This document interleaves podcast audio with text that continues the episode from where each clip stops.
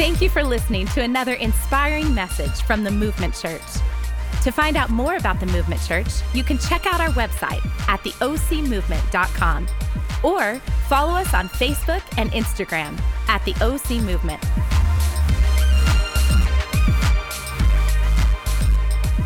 All right, good morning, Movement Church. Let's try that again. Good morning, Movement Church. Man, we've already had too much fun with the kids, but we got a lot of stuff in store for you. In fact, if you're with us here for the first time, you made it to a great Sunday. This is the final installment of our series called The Way I See It. And it's been a lot of fun, but before I dive in, I, I want to take a moment and honor some people in the room. I, I was raised in a tradition of honoring those that have gone before you, and I feel like honor is a lost commodity in the world that we live in today. And And we actually have with us today a hero uh, who once served in the Marine Corps. He's a Purple Heart recipient. He's sitting in the back, and that's Mister Art Leon. Would y'all just give this gentleman back here a round of applause? How awesome is that? Thank you for your service. And uh, we're grateful for all that you did for us. And man, we just want to always honor people uh, no matter what the journey is. And so another thing I want to honor too is there's there's five men who've played a profound role of influence in my life. Three of them are pastors that are on our board of directors. One of them is my father who passed away about three years ago, and the other is my oldest brother who is with us today. Sean, would you raise your hand and give my brother a great round of applause? And so great to have you here with us, and his son, Brooks, who's going to be interning with us for the next couple of months. And everyone I've introduced him to today has said, oh, apparently he got the height. So I was like, great. This is so good to have you here, Sean. But anyways, it's just always great to have family around. And we're we're excited about what today is about. And, and I, I as we close this series, I just want to kind of remind you what it is that we're going through and the heart behind this. And what you need to know is that Jesus, throughout his life and ministry, he taught simple truths all the time. He said things like, love those who treat you poorly and treat people like you expect to be treated, and don't focus on, on other people's issues, but focus on the issues of your own. And what he would do is teach these, these principles, these lessons in word pictures or stories referred to as parables. And so what we've done in this series is we have chosen five of the parables of Jesus, and we're pulling profound truths while simultaneously uncomplicating them. And so it's been quite an exciting journey this far. If you've missed the previous four weeks, you've got to go back and check out the podcast. Today, for our final installment, the sermon is entitled The Moat and the Beam. And I want to encourage you, as we do every week, to be taking notes. In fact, you can text the word notes to the number on the screen and follow along with everything that I'm going to preach about today in our YouVer- in the YouVersion app. But what we've been doing is reading the parable and then unpacking exactly what it means. And so today I'm going to read the parable that we're talking about from Matthew chapter seven in the King James translation. So just for your record, the Bible, when it was originally written, was done so in Greek and Hebrew, and then was translated into English in the mid sixteen hundreds when people spoke English very differently than you and I. But I believe that so often we equate that translation of the Bible to the way that God speaks. So I want to read this for you, and then we're going to have some fun with it. Matthew chapter seven, verses one through five in the King James Version, and it reads like this. Judge not, that ye be not judged. I mean, how often do you use the word ye? You don't. Verse two, for with what measure ye, for with what judgment ye judge, ye shall be judged. And with what measure ye meet, it shall be measured to you. Again, look at verse three.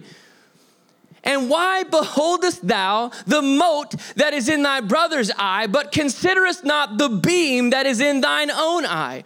Or how wilt thou say to thy brother, let me pull out the mote out of thine eye, and behold, a beam is in thine own eye? Let's look at verse five. It says this. Thou hypocrite, that's always good to hear Jesus tell you, thou hypocrite, first cast out the beam out of thine own eye, and then thou shalt, sorry, shalt thou see clearly to cast out the mote out of thy brother's eye. So what we did is we took this passage of scripture and we read it to some of your children. Is this not your favorite part of this whole series?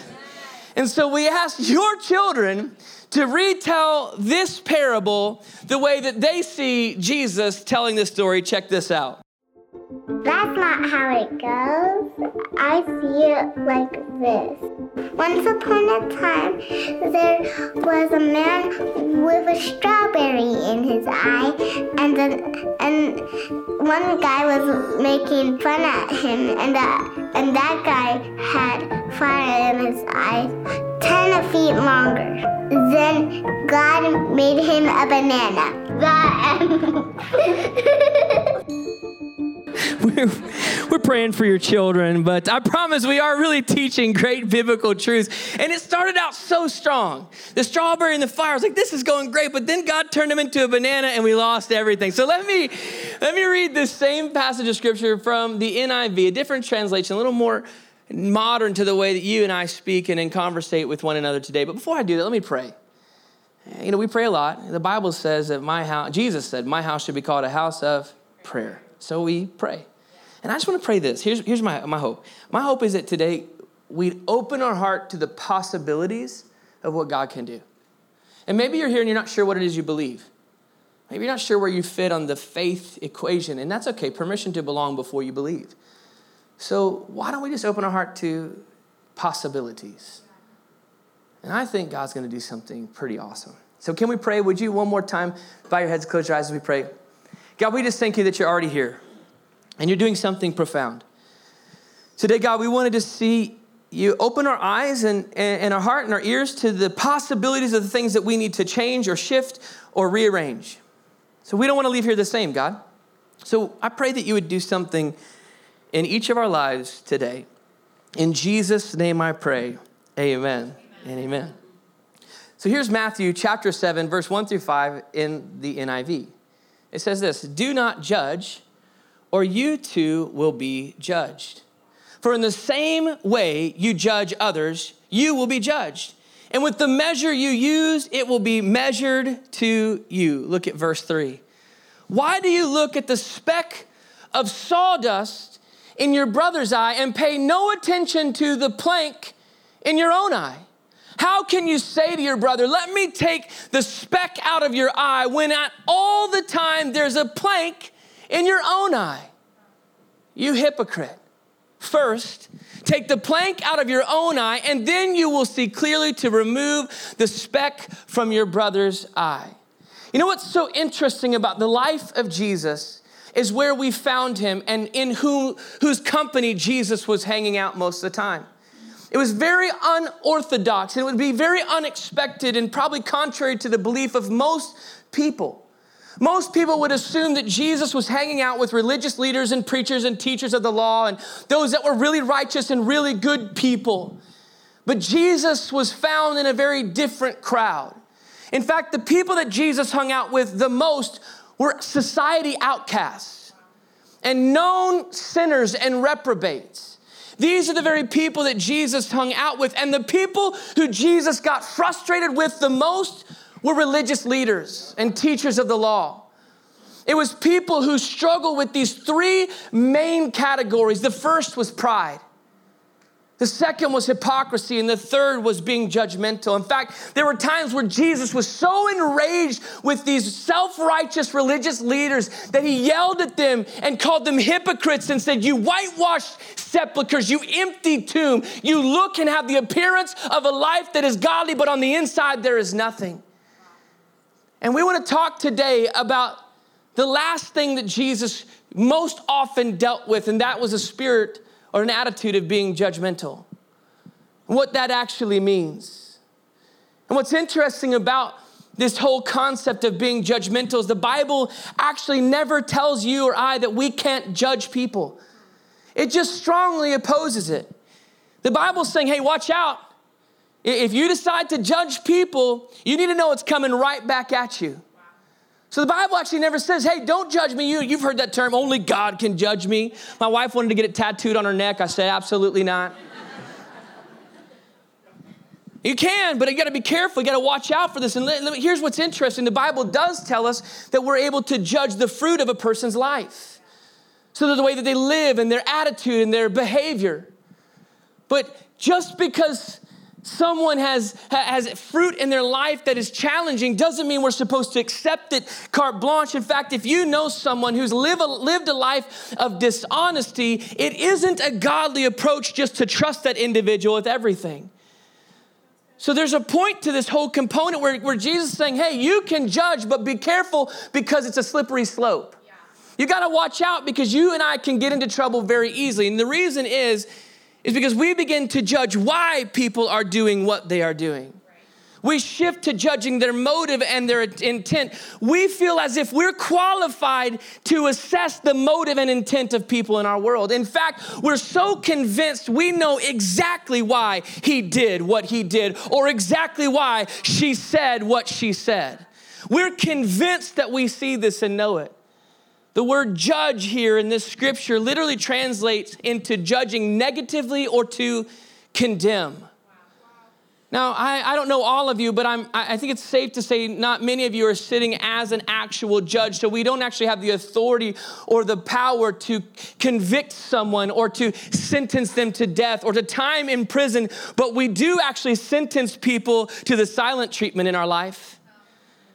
We allow their attitudes and actions to shift the way that we treat them.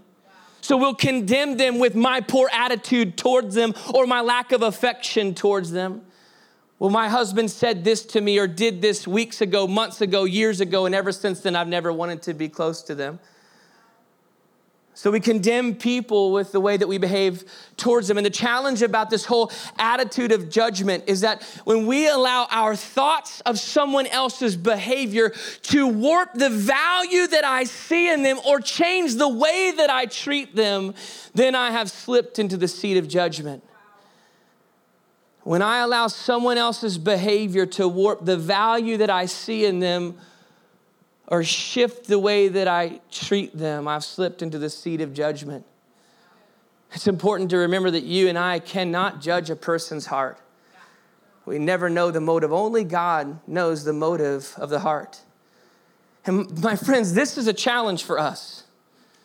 Because all of humanity, you included, has the propensity to condemn others for their faults and their failings. It's genetically wired into us. You know why? Because when I see someone else's imperfections, it makes me feel better about mine. When I see your faults and your shortcomings and your imperfections, it takes the attention off of me and mine. And we'll say things like, well, I just really do care. I'm just concerned. I just really want them to change the way that they're acting. I don't want them to behave this way. And, and we, we walk and act and talk as if it's really compassion and concern. I hate that for them. But if we're not careful, this merely becomes a falsely based feeling of superiority, superiority masquerading as compassion and care. On the inside, we feel a little bit better about who we are and what we do because we're not quite like them. And this is scary. I'll tell you why it's scary, because we're blind to this in our life. We're blind to this notion. That's why Jesus used the illustration.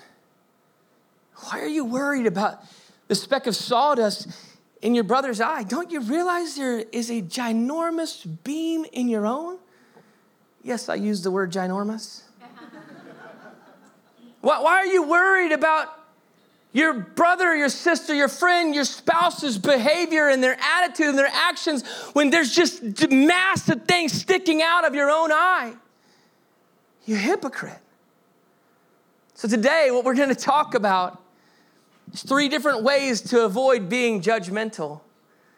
My hope is not that everyone in this room feels condemned for wrong actions or attitudes. But my hope is that all of us leave going, okay, I can make some adjustments in my life. I want to encourage you to write these down, text the word notes and follow along. But the first way that we can avoid being judgmental is to focus on the beam. Write that down, focus on the beam. Augustine, one of the early church leaders and theologians, said, one had best not pretend to counsel another when one has the same fault unexamined.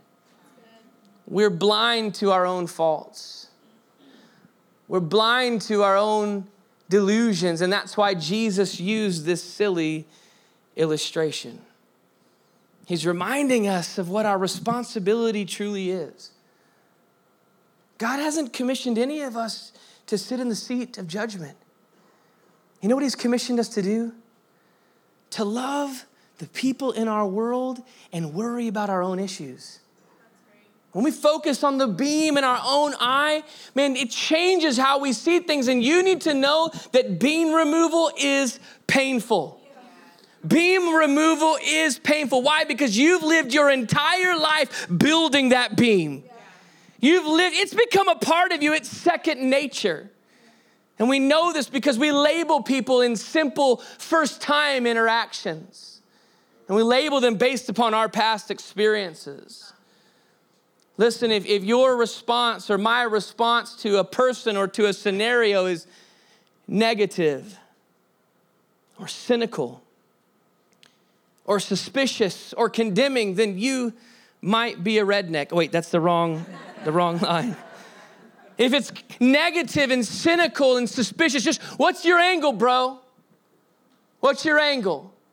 This is too good to be true. And in my past, I've always learned there's no way it's this good. What's your angle? When, when is the hammer going to drop? Yeah, I'm sure you say you'll be there, but we'll see. If that's your first response to people or scenarios, you might be judgmental. And you need to know that removing the beam is going to be painful. But here's the good news. The pain involved with self-beam removal actually suffocates contempt and creates compassion. It suffocates contempt and it creates compassion. Why? Because I stop looking to you and your issues and I start looking at my own and I ask the Holy Spirit to do some work on me. God, I, I've got this beam in my eye and I, I didn't realize it was a problem. I didn't think it was an issue, but I'm seeing this clearly now. And God, I just need some help. I didn't realize I was treating people this way or looking down on them or had this feeling of superiority or was being judgmental. And God, I, I just help me to see this thing. And I begin to see my own shortcomings, and that's the great way that God works. He swoops in, and here's the, the misconception so many people have about God. They believe that God is like the kid in heaven with the proverbial magnifying glass waiting for us to fail at something. To say, yep, see, I knew you were going to mess this up. I knew you were going to miss this. I've been waiting for this moment. But that's not how God works. See, God comes in gently and he says, hey, hey, this thing in your life, it doesn't have to be there. And here's the great news. There's a better future for you. You, you don't have to stay this way. You are not the summation of your past mistakes and failures. There's so much more ahead of you. And then in that moment, as I'm removing this beam from my, li- my life, I begin to realize that I need God's grace. And so do you. And in this slow process, I'm working on removing the beam from my eye, and I'm no longer trying to find the speck of sawdust in your own. God does a shift in my life. So here's a practical in this process, something you can take with you tomorrow on your way into work or as you head to hang out with your kids or or you go to, to work or whatever it might be. Finals are over, so the college students are like, I feel good today. Whatever it might be, something you can take with you tomorrow, and that is when you begin to see someone else's issue. Maybe it's a blind spot. It's something they don't recognize. Maybe it's your spouse or your family member, or a child or a parent, a sibling or a neighbor. And when you see their issue in that moment before you think another thought, or take another step, just say, Holy Spirit, would you show me my blind spots? There's something about that that shifts the perspective. And I stop looking at the speck of sawdust in your eye, and I start to focus on what God wants to change in me. Another practical we can take into Monday is if we just made our focus loving the people in our world. Just make that the focus, not speck removal. Now listen, I'm not just talking about the people that you love to love. That's easy. Paul said that. It's easy to love the lovable. And you hang out with my daughter Avery in Brooklyn. It's a great time. They bounce on clouds, ride unicorns, and eat Skittles. Everybody loves them. But I'm talking about the guy in your neighborhood that you can't stand. That coworker that you literally don't want to see on Monday. Don't judge me like you don't feel that way. I feel judgment right now. Maybe it's your spouse. Just focus on loving them. the people in your world, not, not some child in Africa that you're helping be a part of, but the people you actually have contact with. What if we made that our focus? You know, it's so crazy. Jesus had the same thought. Actually, I got the idea from him. John thirteen thirty-five, he said, there's just one thing. There's just one thing that if you focus here, just, just one idea, and it, it will show the world that you actually are following me. Yeah. It's not church attendance. It's not like raising your hands higher during worship.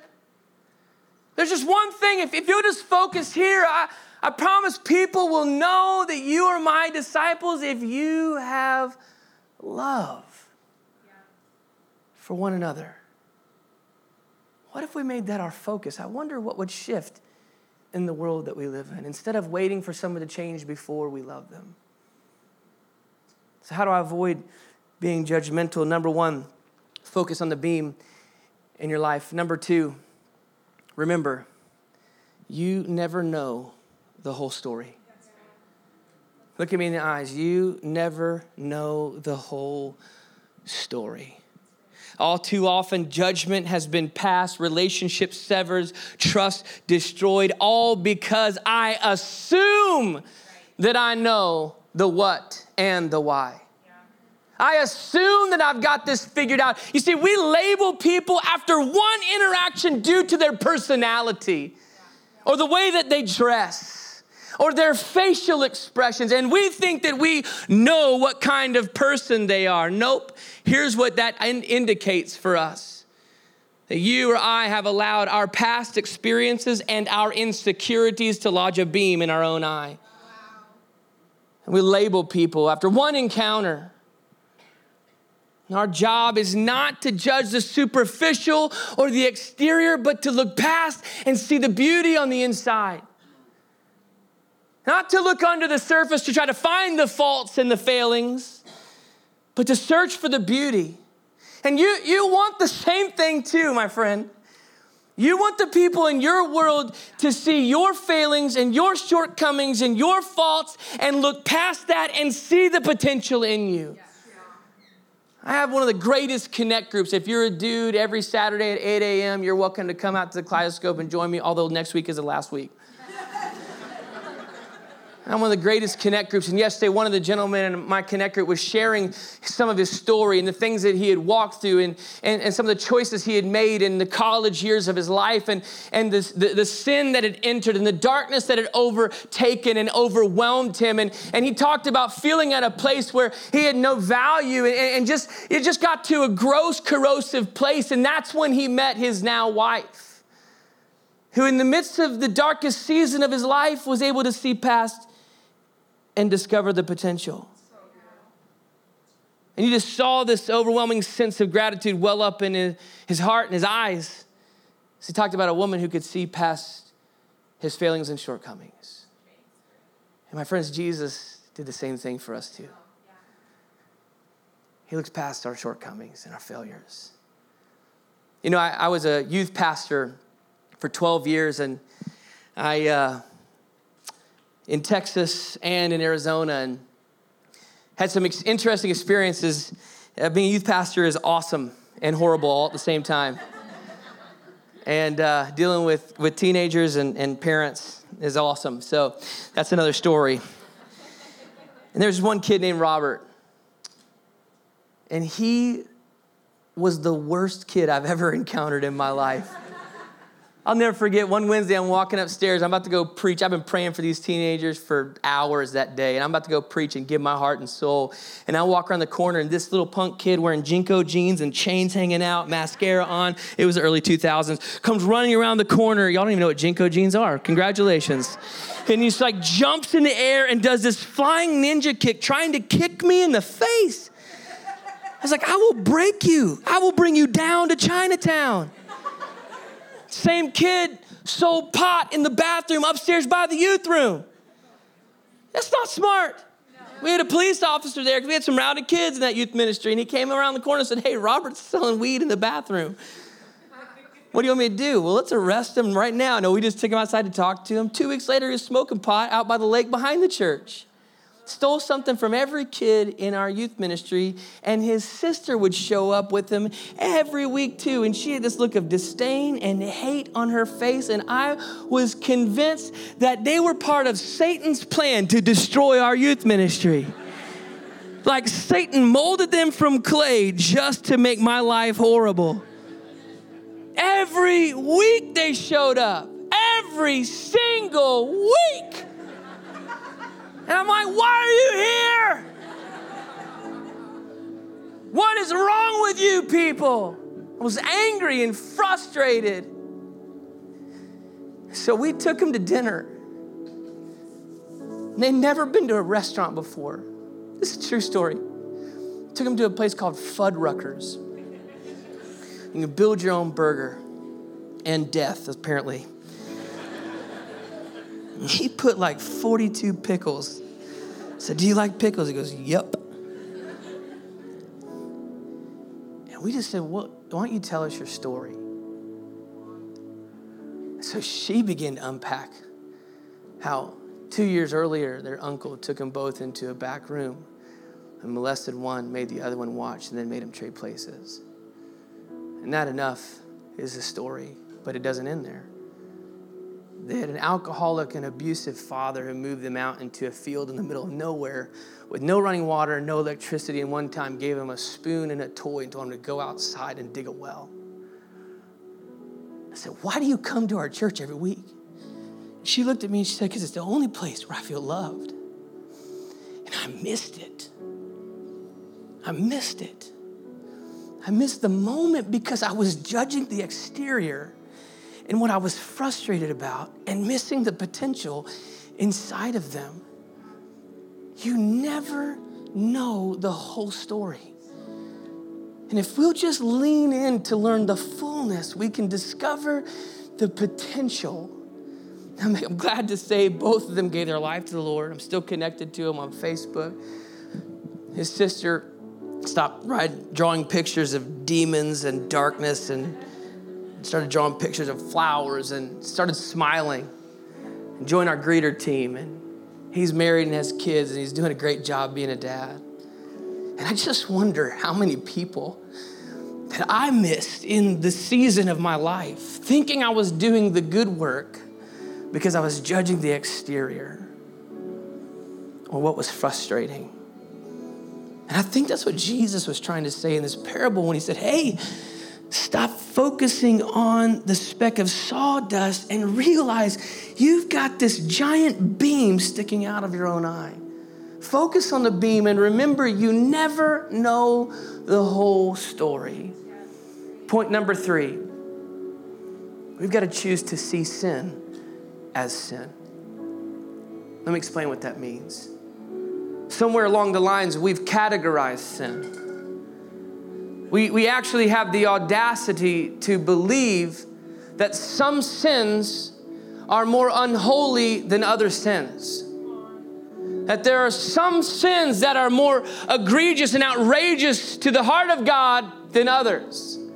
That if I just tell a little white lie, it's not as big of a deal as if I'm committing a crime. And this is logical for human reasoning because we equate the pain associated with or the consequence of sin to its severity. In other words, we see the horror of sexual or physical abuse, and, and we, we see the enormous emotional and physical pain that it causes, and it seems irreconcilable. Or we look at murder and crime or infidelity in marriage, and all of these have both grave and great consequences, and it makes sense that we equate the, the pain and the consequences to the severity of sin. But while it's logical, it is not biblical. That's not a biblical approach to sin. So let me illustrate for you what the Bible says about sin. Romans three twenty-three says, for all have sinned and fall short. Notice it doesn't say for those that don't attend the Movement Church have sinned and fall short. For those that have been in church long enough, for those that know how to read the Bible and, and check the, the daily reading on YouVersion, for those that are, are really close to Pastor Carey, for those that have parents who are pastors, those, they're, they're fine, but everyone else is all have sinned and fall short. All. Romans three ten says, it is written, there's no one that is righteous, not even one. No one. No one. Romans six twenty-three says that this sin that is in everyone has a penalty. And the wages of sin is death. And I believe if we're going to remove this attitude of judgment from our life, that we've got to stop categorizing sin as anything other than sin. In its infant, most native form, sin is simply choosing to do what I want to do versus what he wants to do in any scenario, in any situation, in any conversation, in any relationship. Sin is merely choosing my way over his way. None of us are righteous. All of us have sin in our life, and all of us deserve the payment of sin, which is death and an eternity in hell. Isn't this an encouraging message? I once had a woman in our church ask me, if Hitler was afforded the same grace that she was. She was raised in the church, did everything she could to live a good life and to follow God with her life, and didn't get into trouble and didn't have bad college years, and married a great man, still connected and involved in church today. And said, if Hitler prayed the prayer moments before his death, did he make it to heaven? I said, absolutely. Romans ten thirteen says, and it's true, everyone who calls on the name of the Lord will be rescued and experience new life. Absolutely. He's afforded the same grace. And she said, I'm not okay with that. To which I responded, then you don't understand grace and the grace that you need. She said, I've worked my whole life to live right. And I said, but you're still a sinner and you need grace. Has nothing to do with what we do. In fact, Ephesians two eight says, for it is by grace that you have been saved.